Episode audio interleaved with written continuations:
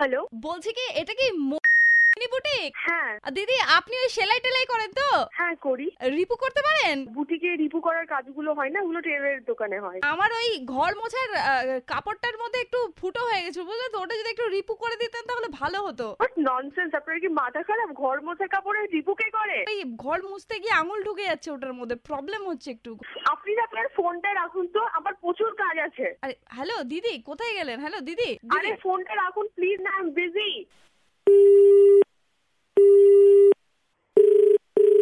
Hello দিদি উফ আবার আপনি ফোন করেছেন আমাকে আরে শু- শুনুন শুনুন বলছি না ফোনটা কাটবেন না এবার সত্যি দরকারে ফোন করেছি হ্যালো কি দরকার বলছি কি আহ, আপনি ওইসব ওই আহ, কাঁথা স্টিচ করতে পারেন কাঁথা স্টিচ হ্যাঁ করতে পারি আমার বরের না জন্মদিন আছে সামনেই তো আমি ভাবছি কি একটা কাঁথা স্টিচ শাড়ি গিফট করব আচ্ছা ছেলেদের কে কথা শাড়ি গিফট করে বাই দিবে ও ছেলেরা শাড়ি পরে না তো আপনি কি ব- অন্য গ্রহ থেকে এসেছেন নাকি যে জানেন না শাড়ি কে পরে আশ্চর্য ব্যাপার তো প্লিজ বিরক্ত করেন না আমাকে এভাবে ফোন করে বারণ করছি বারবার আর দিদি আমি আমি গন্ডমূর্খ মানুষ জিজ্ঞেস করলাম কাঁথা স্টিচ শাড়ি ছেলেরা পরে না তো আপনি উত্তর দিন বকছেন কেন ধমকাচ্ছেন কেন দিদি ও ফোনটা রাখুন তো সকাল সকাল ভালো লাগছে না আপনার এই ভাট আ- বকতে। আচ্ছা আচ্ছা শুনুন না শুনুন না বলছি শাড়ি পরে না ছেলেরা বারমুন্ডা তো পরে হ্যাঁ আপনি দেখেননি আপনার হাজবেন্ডকে বারো ঘন্টা পড়তে হ্যাঁ আমার হাজবেন্ডের একটা বারমুন্ডা আছে হলুদ বারমুন্ডা কালো বর্ডার দিয়ে বুঝলেন তো ওটার মধ্যে একটু কালো সুতো দিয়ে কাঁথা স্টিচ করে দেবেন আপনি অন্য কোনো বুটিকে ফোন করুন আমাদের এখানে বারো ঘন্টার ওপর কাঁচা স্টিচ করা হয় না আহ, তাহলে স্যান্ডো গেঞ্জির ওপরে